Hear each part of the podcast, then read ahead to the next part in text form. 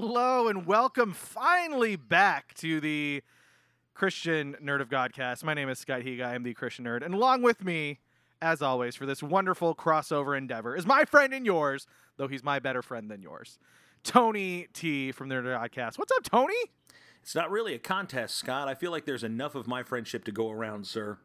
Well, yeah, but my I had a recent episode about competition, and so we all know that's just how it is. And then you mentioned it in your new Facebook group, the Nerd of God Squad. Which, if you want to get, how do people get added to that, Tony? All they have to do is just find it on Facebook and knock on the door. You don't even need a secret password. Come If and you knock say- on the door. Come and knock on the door. Are there shenanigans like? Are we gonna do the uh, whole thing? Like this is opening up a very special musical episode. Three's Company. Three's Company two. Okay, my dog's And then there's the out. next the next part where nobody knows the line. Yeah, Yeah, and I wasn't. I don't think I. I think that was on the. I think that was on the no fly list. I don't think I could watch that. Also, I Oh, don't it was think a I very wanted. racy show. Yeah, I, did, I don't think I wanted to watch it. So when I uh, we watched it all the time when I was a kid, and Yeah. I never really realized that the whole thing was just all innuendos. I mean, not even thinly veiled ones. the, the only thing thinly veiled were the, the female co-stars' supportive undergarments. It wasn't innuendo, Tony. They're just like, "Hey, Janet, do you want to have sex? Sure, let's do it." I mean, that's not really innuendo. what a time to be alive! What the late seventies. to be alive. Yeah. So, uh, So yeah, it's good to be back. Three's Company aside, how are you, Tony? I'm I'm well. I am well. I'm feeling feeling good. I'm looking great. You are to looking rock great. and roll. Though Get you've out of informed here. me that you don't smell that good. No, I've been Thankfully, Skype working- is Skype is not a an olfactory medium, just a visual No, one. it is purely auditory and, and visual. No, uh, you know, just a busy day, working day, and anything. Anytime you're working in the the swelt of the the Central Florida heat, i- it's like having a hot, wet blanket around you at all times. That is exactly how I want my life to be. Just kidding. It was hot here in California earlier this week. It was up into the hundreds, which is not unnatural for July or August, but a little odd for June. But But It's- but it's a dry heat. it, hey man, I know people say it, it's trite and hackneyed, but it is true. Just that dry heat is so much better. 100 degrees and dry is way better than 80 degrees and 100% humidity, which is rainy. Yeah. But that's what happens there. That's that's what we have. But So what what, are you what have you been up to? How's life? It's so it's so good that we're going to open this whole thing up with a conversation about the weather. That's how that's how exciting we are. Hey, look, Um, man. I know. Again, people knock that. We talk about the weather, man. It's it's life. It's hot. We want to talk about it. I don't. I don't knock weather conversations. Uh, the life is good, man, and, and I, I feel like there was a time in my life when summertime, which we're now we're in the throes of summer. Uh, I feel like summertime used to be a season of relaxation, a season of you know downshifting a little bit, and here we're just going to kind of broaden our things and just kind of okay, now we're we're not so busy and hectic all the time, and that has not been the case for me this summer. I feel like we've been one event right after the other, and so many things backing up and piling up, which is kind of fun but a little exhausting at times. Yeah, especially in youth ministry. That's one of the things I really liked about being a youth pastor was that for the first 18 to 24 years of life, you're conditioned that summer is this time to be off because you're in Yeah. school and so you're in that rhythm. And then if you're a real adult and you move on to normal life, that's no longer the case unless you Never. have kids. But if you're a youth pastor, you still maintain that rhythm because there's summer programming, students are out. So I, I miss that. So now summer's just like everything else. And I know a lot of youth groups that don't have their youth services during the summer. Like they'll take a break or they'll uh, you know lighten up their schedule a little bit. But we've never done that. We always keep our same consistent scheduling and even add a little bit more, which is fun because we'll tend to get kids from other people's youth groups that aren't having their regular services. So uh, summertime's a busy time. We just had a, a big event this week, uh, Florida State camp meeting, and we had a big uh, mass youth choir with kids from across the state coming together to lead worship uh, just last night and uh, we're knocking on the door. Monday begins a week of kids camp. The following week is middle school camp. The following week is high school camp. So I get to be involved in in all of those in one way or the other. So uh, busy times, fun times. Fabulous. We had oh, when I was a youth pastor, we didn't do our regular program. We had a, we were an event-driven summer, so we'd have beach trips and go to Magic Mountain. That's Six Flags out here in California. And so we would do yeah, stuff like that, which was I mean, we would do stuff like we would do a water games day where we would have a Mm-hmm. giant slip and slide and my wife was nervous every single time because we would just always end up hurting somebody. But you know, it's great. What you know, what what's better than a hundred foot long giant piece of vinyl that you put a bunch of baby shampoo and water on and let kids demolish each other? It's great. It's great until you find the sprinkler head. We, like, we avoided "Oh, that. No, ah." what, what Alicia didn't like, we would play Steal the Bacon on our giant slip and slide with a watermelon that we had rolled around in a bunch of Vaseline. So, oh my goodness, what? so because they're trying to grab the watermelon, they can't because it's got Vaseline all over it. But so, you also so by by bacon you mean greasy watermelon? greasy. Well, I mean, you know, we didn't. We did one time play Steal the Bacon with actual bacon. It was Really? great. We had packets of bacon in the worship center, and the kids would fight over them, and then just bacon, raw bacon, exploded everywhere. That was the year everyone got trichinosis. Lockjaw for everyone, you guys, It please. awesome. That's fun. Yeah, it was, it was fun. What have, what have you been nerding out on lately, Tony? Well, we've just gotten back into uh, our podcast. We recorded a few days ago, and it, it should be out, I guess, the, the tomorrow. Uh, yeah, from when you're listening to this on Monday, you will listen to the newest episode, season four, season five, my season five. Good lord! Yeah, Johnny Five is alive. Yeah, we're, we're coming back and uh, should be a great time. We got a lot of, a lot of new things that we're going to do this season, which is kind of exciting. Uh, doing new things is um, even how that's how we opened up our season with uh, feels like the first time is the title of our first episode. But we're we're looking to do some new stuff and stretch ourselves in ways. or Journey. yeah, I think so. So one of those Kansas, uh, you know, Toto, White White Snake. I have no. Idea.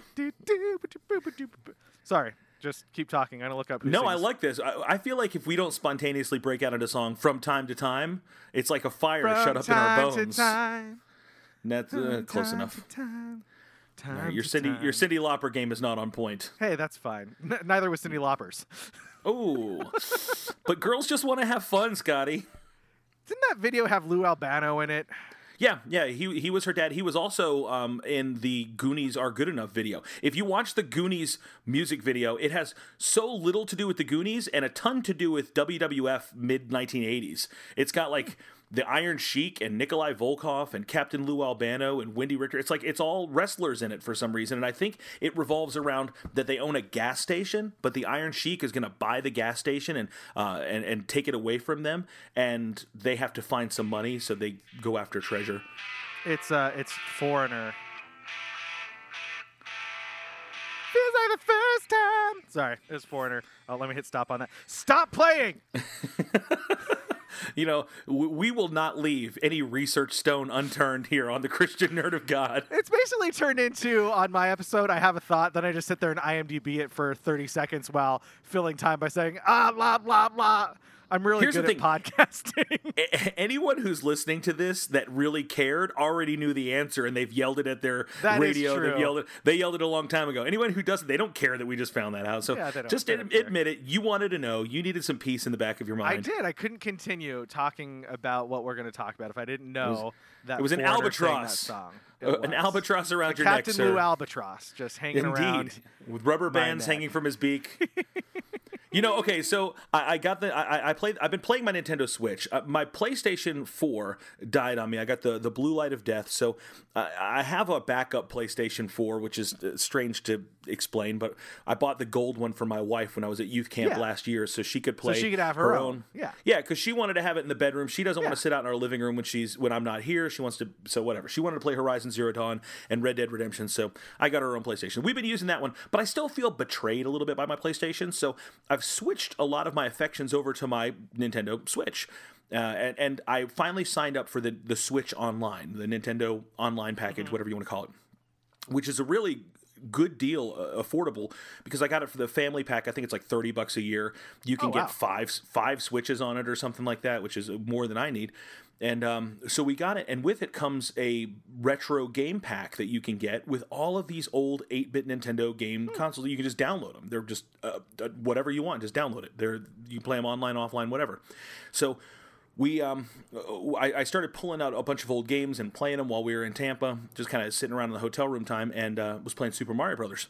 And as I was playing the original Super Mario Brothers, and you know, hearing that iconic music, you know, Yeah. dun, dun, dun, dun, dun, dun, dun, I couldn't stop my brain from playing back Captain Lou Albano as Super Mario.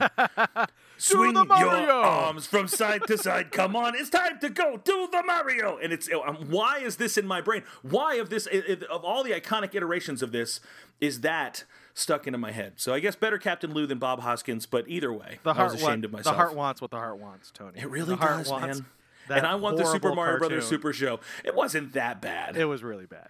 You know why I endured the Super Mario Brothers Super Show? Because on Fridays they did The Legend of Zelda, which was also bad, but I didn't care because it was The Legend of Flippin' Zelda.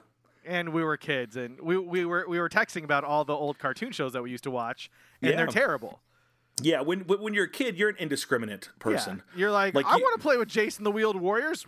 It makes no sense. Why are why Yeah. are there plant cars and regular cars? And why did everyone have a stripe of white in their hair in the 80s? And how come Optimus Prime was a big robot that turned into a big truck, but Megatron was a big robot who turned into a teensy gun? Physics, man. If you want to, actually, if you want the true story behind that, go to Netflix and watch the the Toys That Made Us, uh, which is a Oh. wonderful documentary that explains why the Transformers line had some things that were to one to one scale with real life, and why some things were toy sized. Oh, I will. I we we watched the first episode. We watched the Star Wars one. Watch the Transformers one, and the Star Trek one is really good too. That's a great documentary. It's a good. It's a good show. We last night I watched Ready Player One for the first time. What do you think? It was enjoyable. The book is better. Did Yeah. you read the book? I did. the book's just more in depth on all the puzzles and stuff that they're trying to do, and it creates way more of the world. Like they don't even talk about the fact that you have to have money to go to different places and all that. Right. So, putting all that aside, what they accomplished was great, and that final battle where it's everything that we love because we're nerds It's and grew up in the '80s. Like this is awesome. I love seeing a Gundam fighting Mecha Godzilla. Like that's amazing. Absolutely.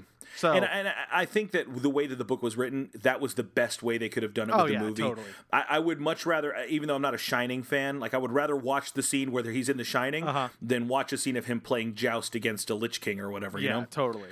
And that shining scene, and what I really liked about the shining scene was that it was they took the digital person and put them in a real life set. Like that was really cool how they mixed that up a couple times. I really enjoyed that. It was a, it was a well made movie, and I I did not see it in the theater, which I don't regret because I think it would have frustrated me to see it in the theater. Watching it on, on home video, I, I had to make my home video like I'm like Yeah. a be kind rewind, right?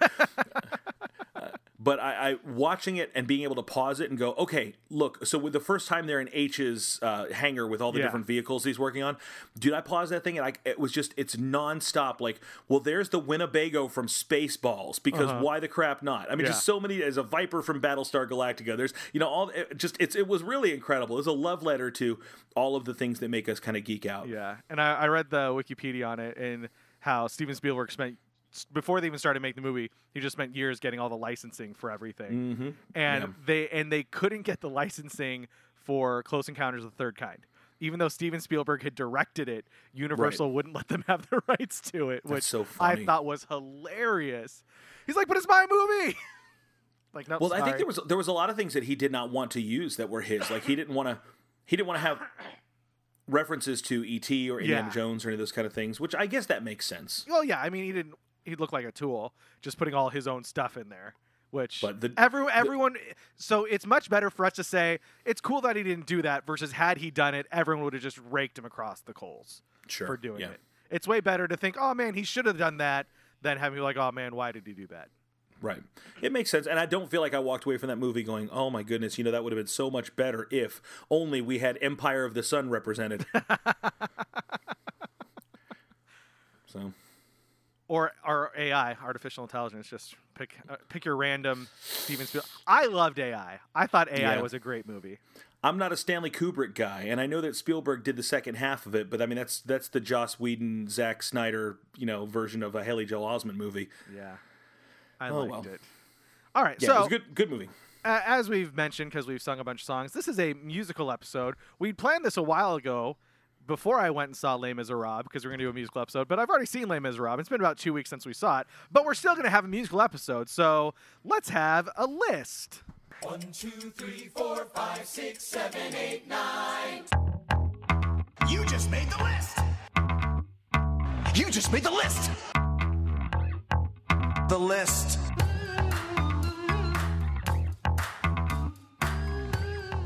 All right, so in the list, we list stuff off because that's what we like to do as nerds. So I sent Tony a bunch of categories for musicals. So we're just going to go through a bunch of different categories for musicals, list our favorite, what we enjoy, or just kind of thoughts about it.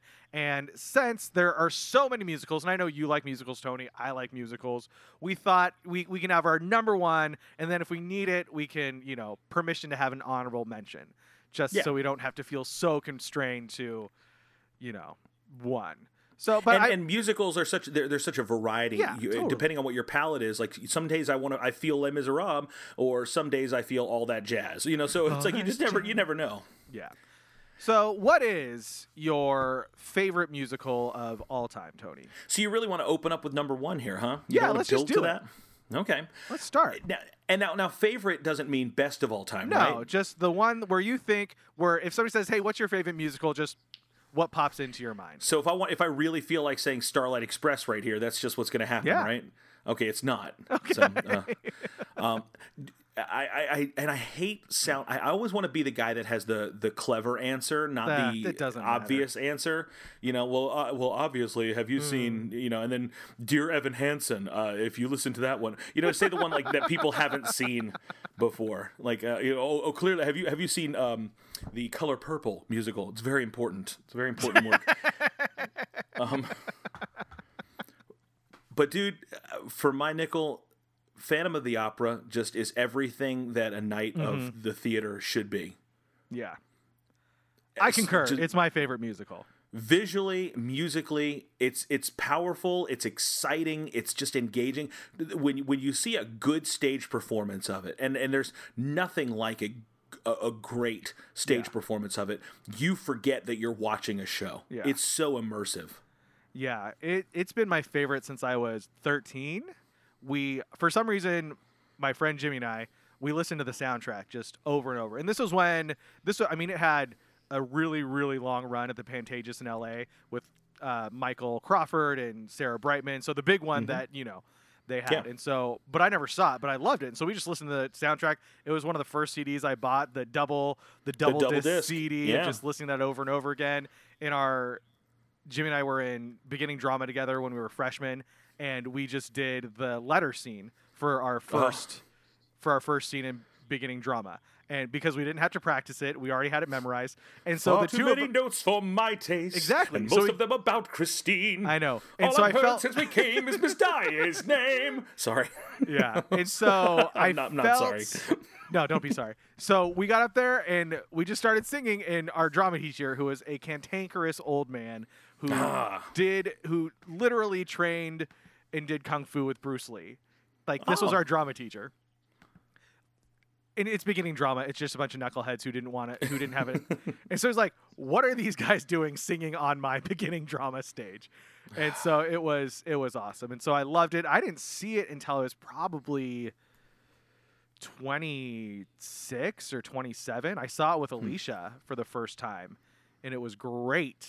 I'd bought tickets, and then I won tickets to see another production of it at the Pantages. Is when they changed all the staging and everything, and that one was amazing. So the first one was mm. great, but the second one was really, really good. The first time that I saw it, I want to say it was in 93 or 94.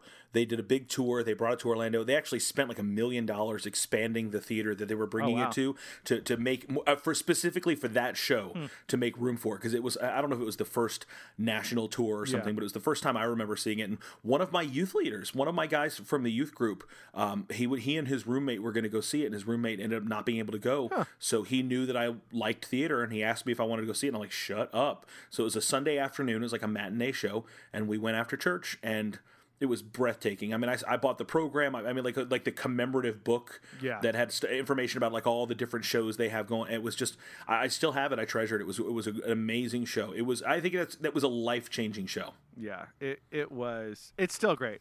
I'm bummed that the movie's not good because I would Did- like. wait, wait, but was the movie not good, or did it have some bad parts in, a, in an otherwise good movie? it it had a bad person as the Phantom. I mean, that's rough. That's and that's it. But the like the girl Christine was wonderful. yeah, no. Emmy Rossum is great. She is. And visually, visually, the music is gold. yeah, I mean, they do a you- good the- job. the- it's, the just, movie- it's just that Gerard Butler's the Phantom. Not the just- Phantom. Yeah, No, that, I, con- that's concur. But the, but visually, that movie is is just as gorgeous as you want it to be. Yeah, but we might get to this at some point. But I really enjoy the movie version of Les Miserables, even though Russell Crowe's not that great in it. I really enjoy watching that. That's kind of my most familiarity with Les Miserables, other than seeing it. I just saw it for the first time. So, Hmm. but I kind of wish that the Phantom movie was better. But it, it does look good. It is really well made. But just it's hard to be like, oh, Gerard Butler, you got your weird mask on, and you're not you know when you spend your childhood growing up listening to Michael Crawford singing the Phantom, and then And you- see, now that's a divisive thing because a lot of people like Michael Crawford, and some people really dislike Michael Crawford. For me, and it's it, it goes back to the Star Trek thing of you know your Star Trek is the first one you were Yeah. introduced to. To me, everybody else has to match Michael Crawford. Like Yeah. that's the bar. Yeah. So And you can't. forget forget about the fact that Michael Crawford was also Condor Man in the old Disney movie. what? Look that up. Look that up, kids. Michael Crawford was the original MCU Disney superhero. Condor Man. Condor Man. Condor Man. Yeah, look it up. All right, we will we will look that up. All right, so now all time, what's your favorite musical to see in person, or the, your favorite Can I kind can of? I go back? Can I go back to my runner up for all time? Oh, please. And, and and there's something about this that was when I was in seventh grade. I had a music teacher, and every now and again you have teachers that are just not the cantankerous ones that you know train with Bruce Lee and shun you, uh, but you have a teacher that loves something so much that watching them loves it make you want to love it too. And he had a record player, and he he stood at the front of the class, and he would put these records on for us. M- music teacher, seventh grade, Mattacheese Middle School in West Yarmouth, Massachusetts and this old man who is certainly dead now he looked like he kind of looked like palpatine but like with with like beethoven type hair but like but he was always but he had just such kind eyes and when he would listen to music you could just see his eyes like light up. It, you, it was just like life for him. And and he took us through so many wonderful different albums and different selections of music but one day he he put on there guys and dolls. Hmm. And played that album for us, told us the story, told us what was happening, and then took us through each of the tracks. And uh, and watching him love it made me fascinated by by Guys and Dolls, Damon Runyon's uh, musical about you know gamblers in the 1940s, 50s kind of vibe. I mean that, that New York City. Uh, dice playing dangerous guys and i loved it i went we rented the movie with marlon brando and uh, frank sinatra and I just I've always loved Guys and Dolls. And there's something about that that to me has, if if, if not for Phantom of the Opera, the simplicity of Guys and Dolls is just it's just wonderful to me. I love it. So probably because it was really so magnetic for me, his love for musicals, it made me love that more. That might have been my, my first foray into musical theater. Nice. I have not seen Guys and Dolls, and that, that that's the thing too. Like do you think there's all those classic ones from, like you said, the 40s and 50s and 60s that were stage shows, then they turn into movies, and now maybe they get a revival on Broadway. But I like that they, They redid they redid Guys and Dolls in the '90s with um, Nathan Lane as uh, uh, yeah, and, and Nathan Lane and Ernie Sabella actually Timon and Pumbaa um, were both in it. So yeah, it was uh, definitely worth watching uh, li- and worth listening to. All right, so back to it before I was so rudely interrupted. Just kidding. Yeah, sorry, sorry. What, what's your what's your favorite musical to see live? And if it's Phantom of Opera, that's fine. But if there's something else, Um, I loved seeing Beauty and the Beast live, and and I, I I really didn't want to put any of the Disney you know ones on here. Yeah. but. Beauty and the Beast was surprisingly good live, and I really kind of went into it almost rolling my eyes and just going because my wife wanted to see it, so we went. um, and it was like I'm at Beauty and the Beast. I don't care for Beauty and the Beast, but my wife likes Beauty and the Beast, and I like her. So, so um, you're just being a good husband. trying to, but uh, surprisingly good, uh, surprisingly uh, engaging. But I love seeing Phantom of the Opera live. It's one of those ones that if if it's in town, I'm gonna go see it. Yeah. Um, But but for me, I'm answering the potential. I would love to see Hamilton live. Like that's on my list of Hamilton, things. Hamilton, Hamilton, Hamilton. I think that was Bohemian Rhapsody. I don't know if you got that. Galileo, Galileo. No, no, no, no, Yeah. no, no, no. Magnifico. No, no, no, no, no, no, no. Mamma mia, mamma mia, mamma mia, let me go. Beelzebub has a devil put aside for me, for me, for me. I can't get that high. Sorry. Little pitchy dog. Uh, As long as I'm Uh, not yeah. pitchy when I'm leading worship this weekend, that'd be fine. oh, there you go. Yeah, blow out your voice now. That's totally worth it. He's like, sorry, I can't lead Why, you in the why presence can't of you the lead Lord, you worship? guys. I was singing uh, Bohemian Rhapsody on a podcast I do. You're fired. All right. I'll, very I'll important. It was very important. The people demanded it. Yeah, uh, I, I would love to see Hamilton live. So that's that's one that's on my uh, I would love to see list. I will tell you, I did see it live. Thankfully, I was able to secure tickets. So it was, it was at, it was at the Pantages. It was a big deal. Everyone knew. So there was the on sale date, and it was at 10 o'clock on a Sunday morning. So I didn't have to do anything in the church that day, which was great because I'm literally sitting in my office with my computer open with a browser, different browsers open to Ticketmaster, my phone on the Ticketmaster app, my Right. iPad on the Ticketmaster app, trying to find any combination of dates and tickets that would work. And I was able to get tickets for Labor Day weekend last year, so Alicia and I went and saw it, and it was it was it was really good. It was it was it was great. Uh, but my favorite musical to see live is I think it's Wicked. I thoroughly enjoy Wicked. It is Never seen it. You've never seen it's great. Yeah. Are you opposed to it or just never? Well, it's witchcraft, it. so it's like I put it on the same shelf as Harry Potter. That's true. It's on the same Harry Potter. No, no, no, no. I, I've heard only good things about it. I just haven't. I haven't seen Yeah. it. It, so I think that what I, so I really like it because when before Alicia and I were even you know officially dating or you know we we hadn't changed our relationship status to in a relationship. Alicia's mom bought me tickets to go see Wicked for Christmas with the A expecta- dowry, if you will. Yeah, with the expectation that I would take Alicia, and I did obviously take Alicia, and it was great. And then It's awesome. It's like, thank you so much, Alicia's mom. Susie and I are going to have a great time. exactly. And then I, I felt like being a good son that year. So I took my mom for Mother's Day. That's the nicest thing I've ever done for my mom. It's probably the last nice thing I've done for my mom. I should be a better son. And then I think Alicia and I went and saw it again. And so I've seen it three times. Wow. And it is, it's so good. I think it's just, it's kind of, there's just so much spectacle to it Mhm. that there's just great special effects. I mean, when Elphaba sings Defying Gravity and she flies, I mean, it's just, it's awesome. It gives me goosebumps when I see it or think about it or listen to the soundtrack. Just, it's, it's really, it's really good. I, See I now, like one of the Wicked. ones when you talk about like effects, and that's one of the things that it completely inspires me now is to see that the way that they creatively come up with these stage productions that defy like we're not just standing on a row it's not a chorus line anymore now it's Yeah. people are flying and Uh-huh. stages are moving and there's digital projection and it's Yeah. magnificent one of the ones that i would have loved to have seen and i know that it was hot trash but i would have loved to have seen it anyway was the spider-man musical Oh, and and I know that I, everything I've heard is that it's garbage, but it it looked like it could have been so cool. yeah. I forgot about the Spider Man musical. Yeah, it was it was like Spider Man like Run from the Night or something stupid like that. I don't even know, but the the music was done by The Edge. That's cool. I guess. Um, Who knows? Maybe maybe Disney will do another live action Marvel musical and it'll probably be good. wouldn't a Marvel musical be cool? That's all I'm saying. Endgame the musical. That's all I want. Alicia is out of school now, so we're gonna go see Endgame probably next week. I'm very very excited. It's really good. You're gonna like it. I, I think I will. I've been avoiding spoilers, so I'm pretty. I think, I'm You good, do. I think I'm good to go. Literally, I just sit and listen to Portals on repeat because that's an amazing. Isn't that the great? So I saw a video on YouTube, man. I'm gonna send it over to you. It's the um the last battle. I think it's the Blackgate battle from Return of the King. Oh, with but that with the, song. but with the music portals, and I'm going. You know what? By God, this works. Every every movie's better with the Avengers music in it. I saw there was some video. Oh, I think it was a. uh, the Russo brothers retweeted it. It was "We Are the Champions" with a bunch of different event clips from the MCU. It was really good. We'll uh, add those to the show notes. So, what's your favorite musical soundtrack, Tony?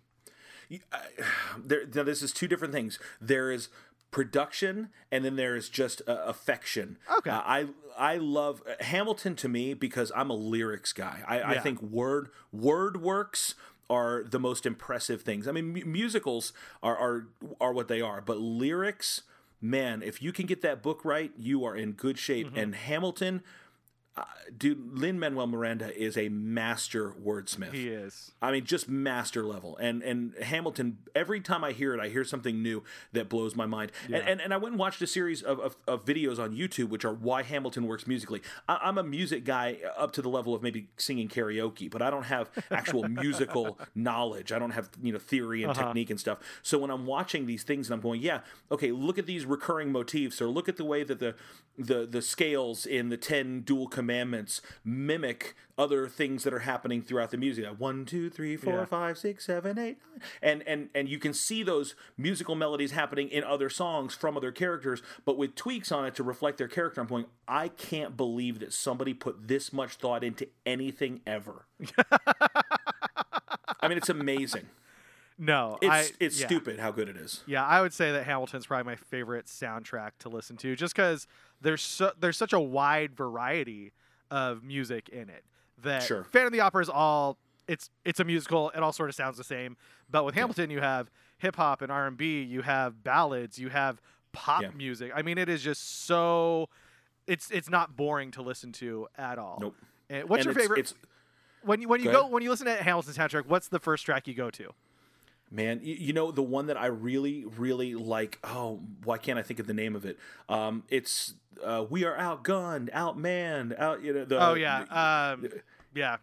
Here I- I- comes the general, and it's Whoop, like you know, whoop, when, whoop. when, Yeah. when anytime George Stay Washington alive, is stay on alive, there, stay alive. st- anytime George Washington is on there, I'm going. This George Washington's the greatest man that's ever lived. It's Jesus, and then George Washington, and then maybe Jim Henson. I don't know, but uh, Yeah. uh, yeah. Stay Hamilton alive. is I think is that. Yeah, that's great. I th- yeah, my I always go to Guns and Ships because I love Lafayette and I also love Jefferson. I mean Daveed Diggs. And the guy who played when I saw it, he was he was like 12 feet tall. He had a giant afro. He was a great, great actor. It was awesome. But Hamilton is such a good soundtrack. And then I love "You'll Be Back" also because that's just a great take. Oh yeah, just playing the king out like that was uh, again the wordsmithing on that is just magnificent. yeah. It's it is it is pretty spectacular. So from a, a technical aspect, Hamilton is it, but again, uh, affectionately, I really love the musical Godspell so much. I love it so much, and it's a, a musical. I think I don't know if it's Stephen Sondheim. I don't remember who did it, but it's uh, based on the the Gospel of Matthew, and it's super hippy dippy. I mean, it is like late '60s, early '70s vibe. I mean, they always they portray Jesus as a guy with like brightly colored striped pants, uh, an afro, and a Superman shirt. I mean, that's like his his deal. and but it, it's wonderful and it's charming. And if you, it, it, I've seen productions of it where it's very sensitive to an accurate and respectful presentation of the gospel, and the music is just hauntingly beautiful and and sweetly innocent. It's like a flannel graph, but in sound. It's just it's it, it's definitely like a snapshot of a period in time, but at the same time, it, it still is telling a story of something that I love very much and is very personal to me. I will have to go listen to that. I've never listened to Godspell. Listen to the music from the movie. Uh, Victor Garber plays Jesus, and it's um, uh, there's something about the movie that I like. It's it's produced it in such a way that it just it doesn't sound quirky or cheap, Alright. but it still sounds very honest. All right. Speaking of movies, what's your favorite movie musical? You go first on this one, because I can't. I I don't know, man. Like, I've got I- have got my first one. I've got my honorable mention. I've got a lot of Okay. because there's a lot of great movie musicals. I already mentioned Okay. Les Miserables the movie that didn't make the cut, but my favorite movie musical is one of my favorite movies of all time is Moulin Rouge. That- I, and that would have to be it because Baz Luhrmann is brilliant. I want to see the stage production that they're doing on Broadway. Are they doing one? They, yeah, they they it comes out in July, I think. I did not know that. Yeah. I love Moulin Rouge. The first time I saw that uh, that movie was about a week after my son was born. Hmm. Um, it was I'm up in the middle of the night and I'm you know it's like midnight feeding whatever. So I'm sitting out on my recliner. I bought a recliner because I was going to have a son and I felt like a dad should have a recliner. so I bought my recliner and I'm just watching DVDs. I might have even been watching VHS uh, movies that I hadn't seen before. Yeah. So I hadn't seen Moulin Rouge, so I'm, I'm watching that, and um, I just remember holding him and, and hearing that music. And his name is Christian, and you know mm. Christian is Ewan McGregor in the movie. And I remember it so much because the at the end of my time off when he was born, my first day driving back to my office, you know, my first day away mm-hmm. from him after he was born, and I'm on 408 in in Orlando driving through downtown and this and Elton John comes on the radio singing um, how wonderful life is. Now you're in the world. And I just thought of holding my son and how wonderful life is. Now you're in the world. And I just I had to pull my car over because I just started crying. I'm just That's like awesome. I have a son and he's wonderful. And like thank you Jesus. I was like it was a, a really amazing moment. So that movie means a lot to me That's I, I sing that song to Clara every night before bed. Your song. It's just the song I've been singing to her since she was born. isn't Uh, it not wonderful not anymore. Now she wants me to make up songs about her fan and her booty. But Oh, but- we've, we've gone from Elton John to Rihanna. What, Yeah. what happened? before she had request time, I'd always sing your song. But yeah, I Moulin Rouge. It. I mean, Star Wars is my favorite movie, and when I say Star Wars, I just mean Star Wars, the whole thing. Yeah, Um, but it's always two and three always flip flop between Rushmore and Moulin Rouge. Like like that's it for me. That those are my favorite movies. And yeah, when I saw Moulin Rouge, I thought this is like this is spectacular. This is something special. This is moving. It's funny. The music is great. The acting is great. Ewan McGregor has an amazing voice. Nicole Kidman is likable. I mean, there's just so much. A- and everyone crapped on them because they had untrained sounding voices but i thought that added to the the Yeah. interest of it Yeah. i thought it was it was great and and i now i had loved uh, the romeo and juliet baz luhrmann's Yeah. romeo and juliet i never saw strictly ballroom but good. i i love his directorial style no, yeah, I love his- Baz Luhrmann's his- movies. Australia's so great. good I mean, australia's great is that hugh, hugh jackman and was nicole kidman in Yeah, that too Hugh Jackman, Nicole Kidman. yeah. So good man So yeah, I love Moulin Rouge. Is it's amazing. And so my my. Oh, go ahead. there's one that's not a it's it, it's not originally like a movie. I guess Moulin Rouge was originally Yeah. a film, but there's one that's a film adaptation of a musical, and I love it so much. I really had to kind of honorable mention it because the casting of it was so flawless. It was flawless. It was flaw. It was just uh, uh, like. There's no way that they could ever cast this thing possibly better because it was flawless, and that's Rick Moranis and Steve Martin in Little Shop of Horrors. it was perfect. It was perfect. I As saw music- that when I was younger, and I don't remember it at all. You must watch it. It was a delight. I mean, and there's so many great cameos in it. John Candy's in it. Bill Murray's in it. Um, I, I mean, it's just. It, but for taking that cheesy, campy, you know, Roger Corman horror movie from the 50s, and then making it into a musical, and then making it back into a movie. It was magnificent, and Steve Martin steals the show as Orin Scrivello, DDS, the the worst dentist in the world. Um, totally worth watching. All right, my honorable mention. I am not suggesting anybody watch this. I am not endorsing it. If you watch it, you cannot get mad at me because I'm telling you, literally, do not watch this. It is not good for your soul. And this is your best movie musical? This is no. This is my honorable mention. Okay. South Park the movie. I know. I know. It's Okay, so along those lines, then, uh, and I'll just skip right past that. I, I want to back it up to a South Park the that I've movie is so good. Okay, but uh, the, the- South Park the movie is awful. It uh, is. But but Trey Parker and Matt Stone are geniuses. Yes. They're geniuses. Yeah. And, and and and anything and the crudity of that is it's not worth wading through a, a trough filled with poo just to maybe find a gold tooth or something like that. But but I don't know. That gold di- tooth is pretty good. Yeah, but you can't put it in your mouth. That's the thing. but I can put it up on a shelf and be like, remember when I was 19 Yeah. and this was the peak of humor for my life? And I remember, listen, I watched that movie when I was in when I was in college, and I get it, but but they're so brilliant. And now there's two things that they made. I have not seen these, but uh, I've had a lot of people tell them. There's one. Is it Repo Man? Repo the the, the musical. Repo the musical. Uh, yeah, I haven't seen that. I haven't seen that either. I've heard I've heard good things, but I never watched it because it looked gory, and I'm not a gory guy. Yeah. But um, and then there's another one they did, which is inspired, I think, by an episode of South Park, which is Book of Mormon. Book of Mormon is spectacular. I have not seen or heard it, but gosh, those guys are so smart. Yeah. They're they're really smart, and They're I, really I, it smart and they're really funny me. and they're really talented. No, Book and of Mormon, really crude. Yeah, really crude. And Book of Mormon, it's not as crude. There's one song that's pretty bad, uh, so just skip that one. But it it's hilarious. Uh, when I saw it, the the Church of Latter Day Saints took up uh, advertisements, and it's like if you now you've seen the musical, read the book. I mean, it's just genius marketing on their part. But Book of Mormon is really, really, really entertaining. I would I would suggest that. All right, so last last uh, question here. It's kind of a two parter. What is the what is your best and worst live theater experience? Not necessarily the show that you were seeing, but just the environment of it all.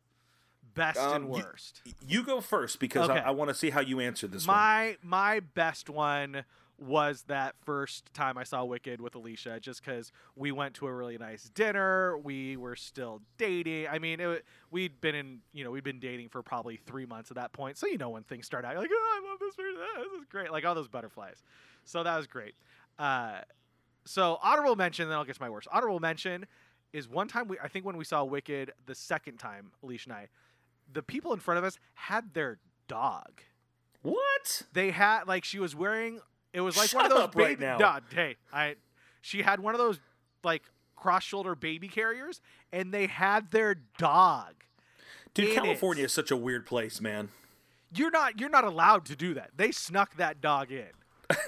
but to the dog's credit, it was fine. It was just It behaved whole- itself? Yeah, it just it really enjoyed the theater and just wanted a night out on the town. So, uh, so maybe that's maybe the dog was a fan. That's not really the worst. That's just weird. So the That's weird. worst is we saw Fiddler on the Roof with Alicia's family at the Pantages. Was And Topol in it? Please say Topol was, was in it. He was. Yeah. Obviously. I mean, I think he'll keep doing when he's dead. His it's just Yeah. muscle. It's just muscle memory at this point. La, la. uh, sorry, I was doing the dance. Nobody can no, see that. No, that was great. I desperately wish people could see it.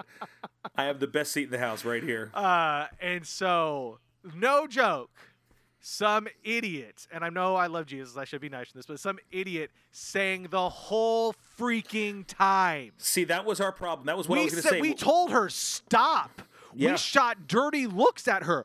I I didn't flip her off, but I wanted to, and she kept doing it the So- whole musical. we went and saw they opened up a brand new theater the dr phillips performing arts center in orlando and it is a gorgeous flippin' theater. I mean it is magnificent. And um, so we went and saw phantom of the opera. It was my wife's first time seeing phantom. And uh, and we went to see and there was a lady right behind us and she knew every single word to that musical. And she sang every word to that musical. And i i had to get up and go get somebody.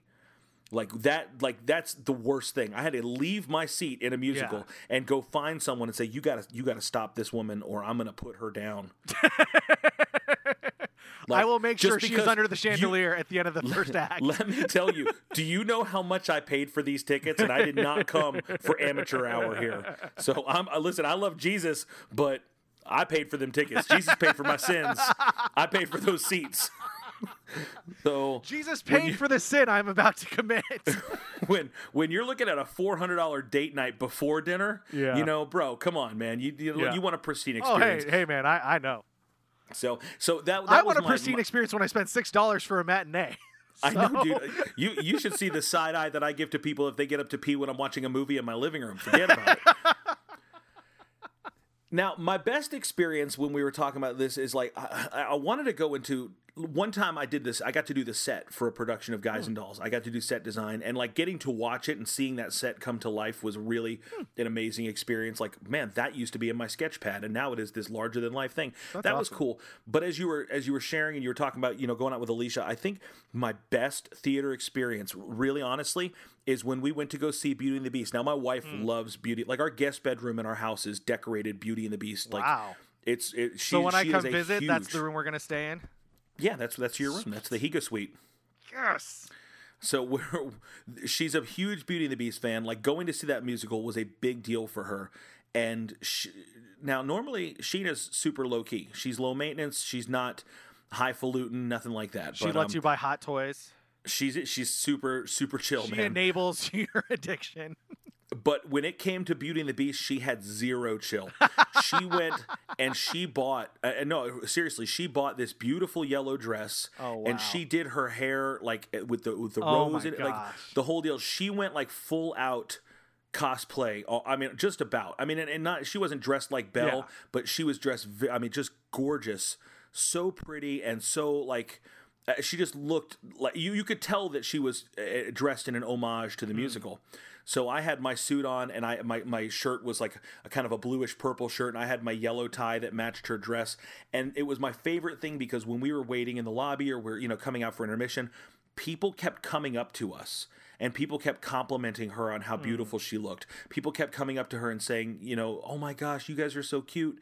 And um, it, that was a really nice feeling because I know how much it meant to her. That's awesome. And to see people acknowledge that, like strangers, Yeah. and uh, uh, you know, her, for her to get affirmations of that, because she's always such a quiet, like background person. She's not like an upfront, you know, that she Yeah. doesn't get recognized a lot. So for her to get recognized for something that she really did put some work and effort into, made me super proud, and it, it just made the night really special. I think that's why our wives married us because we're so starved for attention and we'll do Yeah. anything to get it. That we need that we need that balance. Anything you you want an episode about songs? We'll do an episode about songs. I'll sing the Fanny song that I sing for Clara right now. Fanny, Fanny, Fanny. This is my Fanny.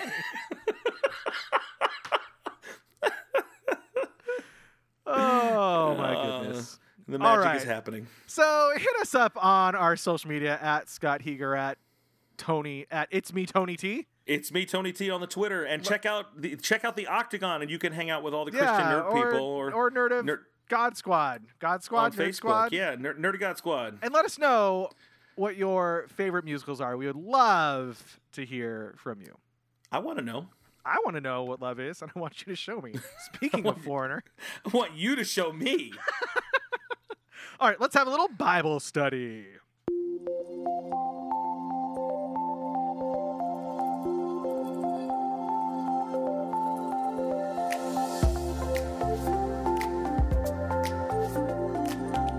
Bible study.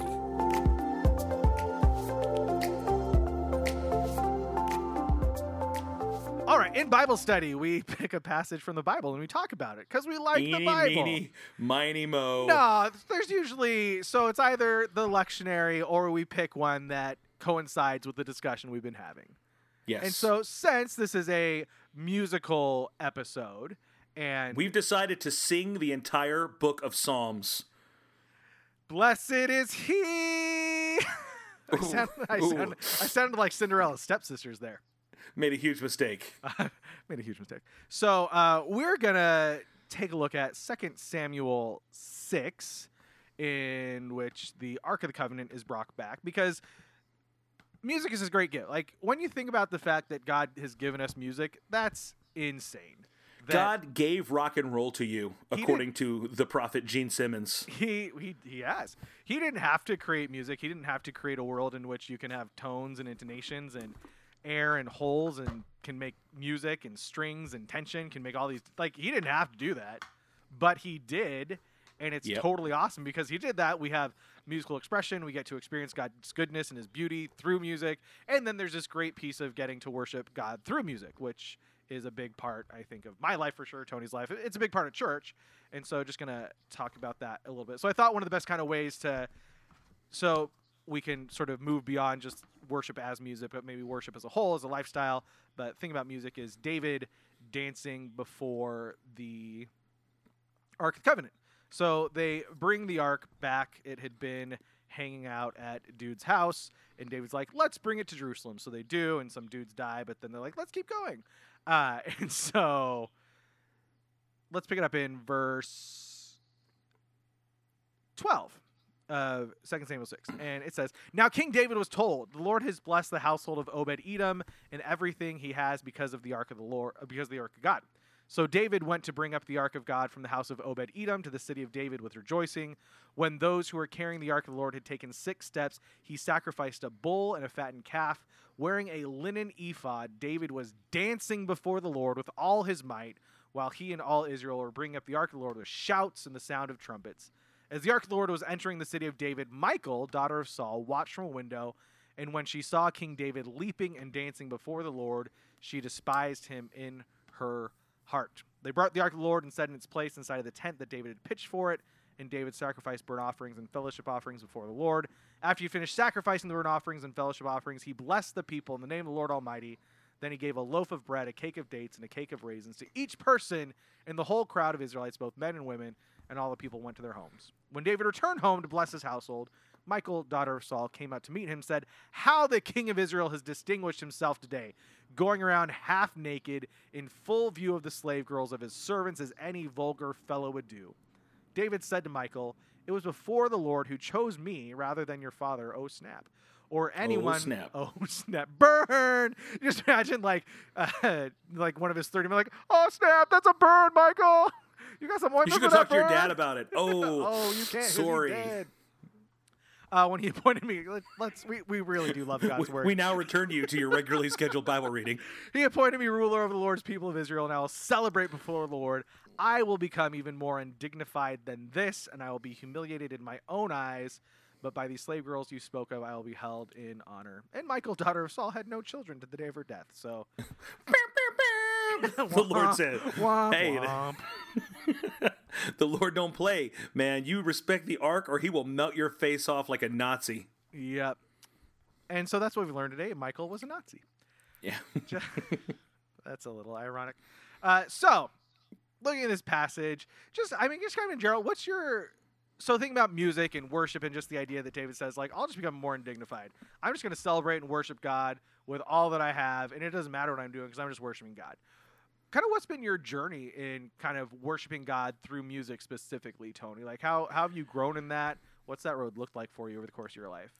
You know when i first became a christian uh, uh, and I, I, never i didn't wasn't even realize i didn't realize there was christian music i didn't mm. know i mean i knew amazing grace or that there was ex- the existence of maybe hymns or something like that but but you were saved loosely. at a petra concert but i was saved at a christian rock concert so i didn't fully understand exactly what it was but when i heard people singing what i thought was awesome music to god i'm going this is actually huh interesting to me. Like it's cool because they're telling these stories, and and through that music i learned so much about god mm. and his character and his people through the music that was written by petra and and written by other artists at the time and i, I just think it's amazing to me that that music is such a powerful device for teaching and for leading and for encouraging um, not only just for worship and i think that yeah. now worship I, I, hate it uh, because to say this because I don't want to diminish something that's good or important. But worship is not an activity; it's not a, a, a sacrifice; it's a genre. Mm. You know, we we are consumers of worship music, and we yeah. go through one song. And you know, as someone who leads worship or someone who's kind of behind the curtain of church productions, you, there's a shelf life. You'll bust out a yeah. song, and then it goes away. I mean, God help me if I'm in a church service where someone starts singing. Um, you know, you bust out some like Darlene Zschech or something like that. Shout to the Lord, baby! Shout to we are so sick of "Shout to the Lord," which is one of the greatest worship songs ever written.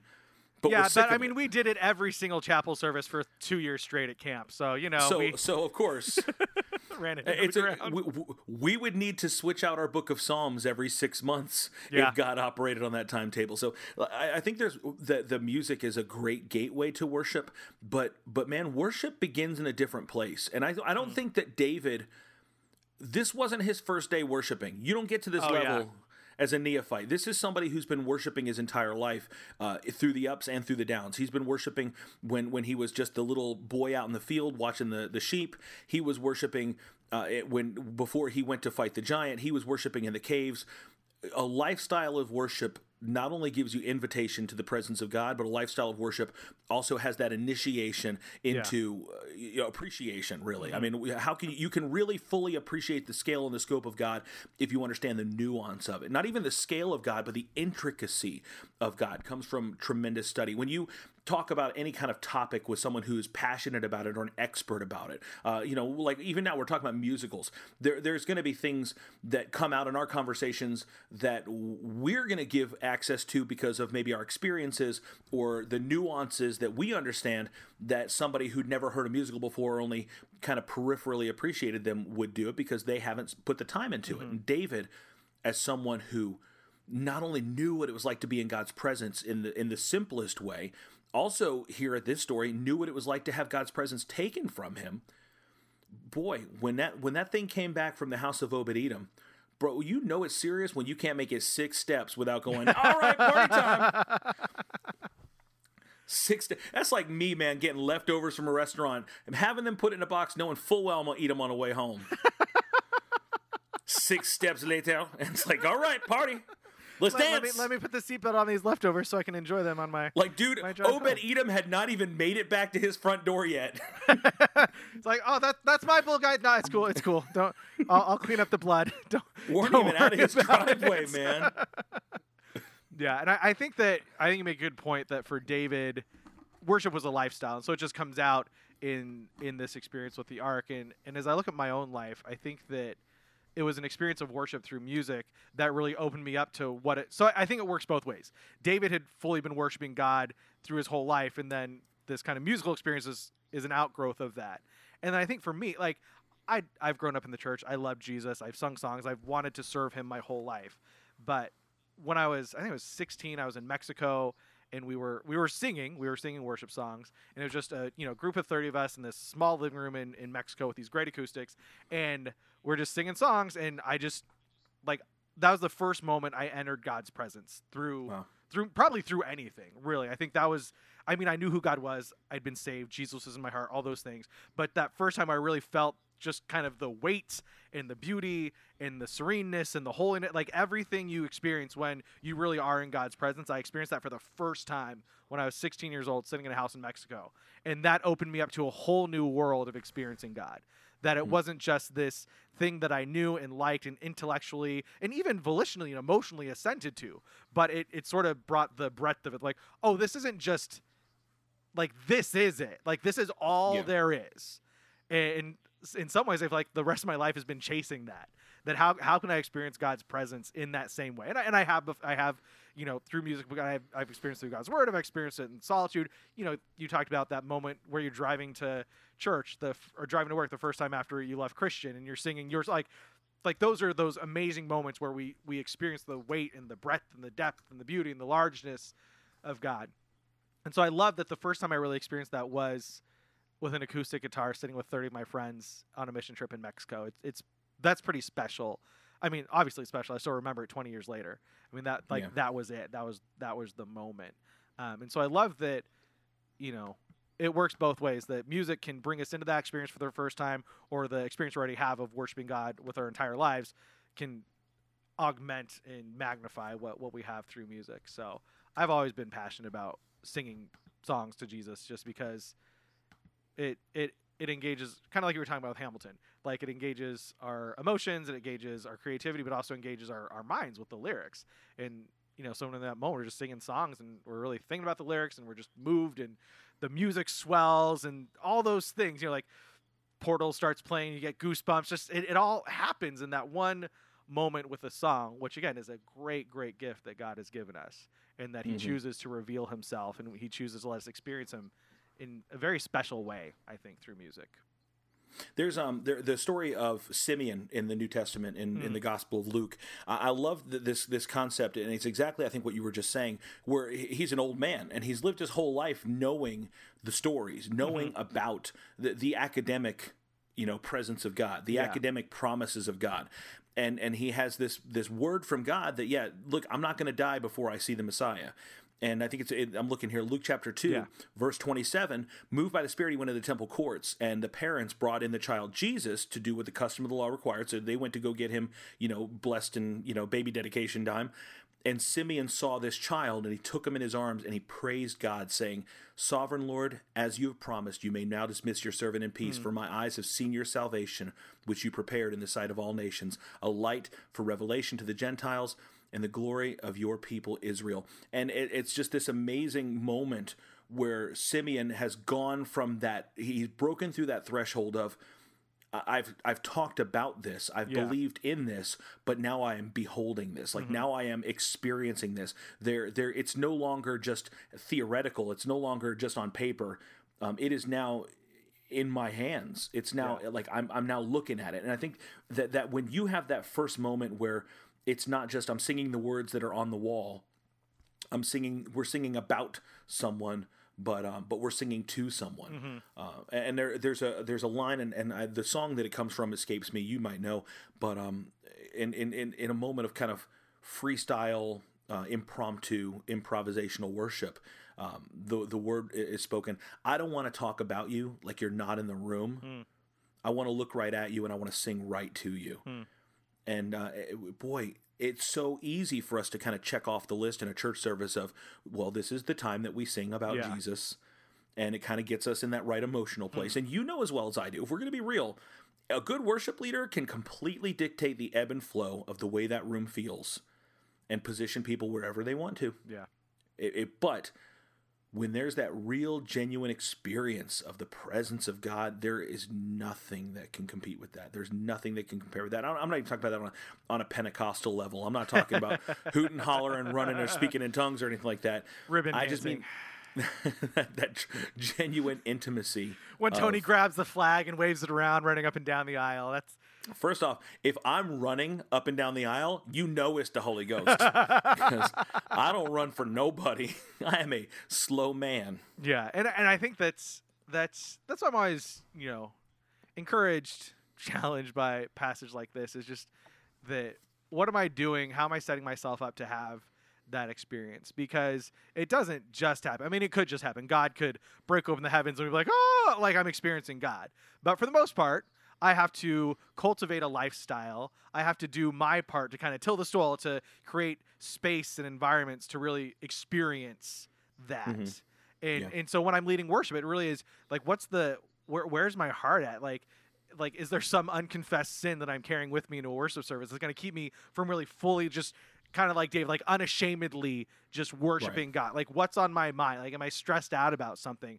Have you know? Have I even thought about God this week outside of the context of work? And and so just that, what am I doing to cultivate a lifestyle that allows me to wholeheartedly worship God with everything that I do?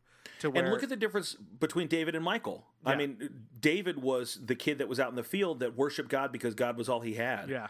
Michael, arguably, she had always grown up in the palace. Uh-huh. Like to her, the her royal identity Mm. was an extremely important thing. For David to take off his royal garment was insulting. It was Yeah. like, well, don't you understand how important this is? Don't you under-? and and David is saying, don't you how, uh, understand how important he is? Yeah. Like your your priorities are out of whack, Chica. Like I know that that's all you've ever known, but let me tell you, when all you have is you know the the, the staff in your hand, uh, the grass under your feet, the sheep all around you, and the Lord, th- that you you realize what's important. And she just she couldn't get past her own identity. She couldn't get past David's identity. She couldn't get past the circumstantial things.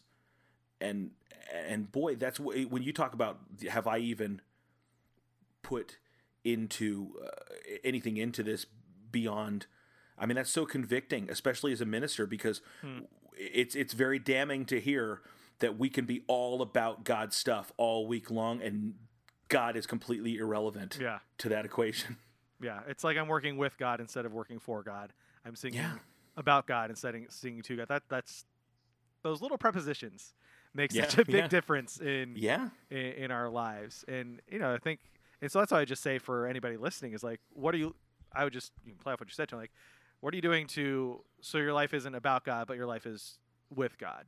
That it's Mhm. not just the intellectual assent, but it's just the volitional, the will, the heart. That it, it's not about what we know or, or say about God, but it's what we say to God. It's just kind of, I mean, just yeah, the way you said, you know, don't talk about me like I'm not in the room. It's like, yeah, I'm, I'm Yeah. right, like God's there, and so we're just Yeah. have a conversation about God, or we're gonna have a conversation with God. And, And I don't want my position as a pastor to make to fool me into the uh, assumptive place that like oh well then it's good like because I'm a pastor. Because I, I I'm a professional. God, God calm down. I'm a professional at this. Yeah, like take it easy man. And and that somehow that because of my position it it replaces my passion. Yeah, and I think that I don't know. We're both pastors, so I don't want to speak for anybody who's not. But I think that's one of the that's for me that's a struggle that I have. That it's so easy to be about God's business than to actually be with God. That Yeah. it's just it's that it's just always like, oh yeah, I'm doing all this stuff for God. I work at a church. I spend all my day at the church. I'm doing all this stuff for God. Where God's like, well, yeah, but have you been with me? and Have- Jesus says I never knew you Yeah. Like, what It's like, hey, goat, come on, like come come sit down, like spend some time with Yeah. me. And it's not even and we're not even Martha's because Martha was doing stuff for Jesus who was right there. Like we're Pharisees, you know? Like Martha gets a Martha gets a bad rap. She was just doing stuff and she's like, "Hey, you're Mary Mary chose the good thing, but at least Martha, you're around Jesus and you had a good heart." Like we're just Pharisees. We're just going through the motions or it can feel like that sometimes. Yeah, say, man, you're you're really you must really feel guilty because you're laying it on thick. No, I, I, I just I know where I've been in the past, and I know I don't want to get back to those Yeah. places because No I doubt, know man. because because the the the width is is better than the about, you know, Mhm. and that's what I want my life to be about. That's what I want my that- life to be with. And that starts before the microphones turn on. Yeah. You know that really that starts before the live stream hits. That starts before the the lights come on, and you know it, it, you got to pre preload that stuff, man. And that's and, and just for somebody who's just going to church, that starts before you're in service on Sunday. That Yeah. the best don't way don't make the don't make the worship pastor be your pep rally. Don't make them Yeah. prime the pump for you. yeah, the best way to get the most out of it, and we hear it all the time working in church. Well, I just that that didn't speak to me today. I didn't get anything out of it. Well, you know, you could do some work beforehand. If if you did the work beforehand, you might get a little bit more out of it. Yeah, warm up before you exercise, man. Yeah, exactly. All right, hey, Tony, thanks for recording Scotty. the podcast with me. Yeah, you know it's good to good to be back hanging out with you, man. It's been a long time, and uh, I'm excited that our Nerdy Godcast is coming back. But uh, but this is a this is a special time for me too, man. It really is encouraging and refreshing for me uh, to to talk with you and to uh, to be able to share the things that we share about ministry and about creativity and uh, just to geek out together, man. I I appreciate this time and I appreciate you very much. Thanks. All the same, back to you. Yeah, but that, are you are you a better person because you said all the Yeah. nice things? I'm like, yeah, mm-hmm. ditto, whatever. Yeah, yeah, ditto, sure. Back at you, cowboy. But I really I appreciate you too. I do appreciate you, Tony. If I didn't, I would stop recording podcasts with you. I would stop texting you or talking to you or texting you out of the blue, like, "Hey, I miss you, man." Because Okay, whatever. I, That's great, man. you, you too, whatever. You know, I'll a little Han Solo deal. Like, I know. I know. Hey, that's the best thing you can do. Hey, Tony, where can people find you on the internet? Man, I'm glad that you asked, Scott. They can check out uh, the show, The Nerd of Godcast, at Nerd of Godcast across all the social medias at nerdofgodcast.com, or you can find me at It's Me, Tony T on Twitter or the T O N Y T pretty much everywhere else. How about you, Scott, if people want to hang out with you and high five you? Uh, you can check out thechristiannerd.com, have all your Christian nerd needs met, which is a weird thing to say. Vince brought it up. He's like, I don't have any Christian nerd needs. I'm like, well, just go to the website. Uh, Everyone has Christian nerd needs. You're just not looking hard enough. I, I have all those needs to perform and get. if you got a problem, yo, he'll solve it. check out. No, don't. Uh, you can follow me on Twitter at Scott Heger at Christian underscore nerd, and I would love to interact with you and exchange animated whimsical whimsical animated gifts. Yeah, well, either works. Works either way.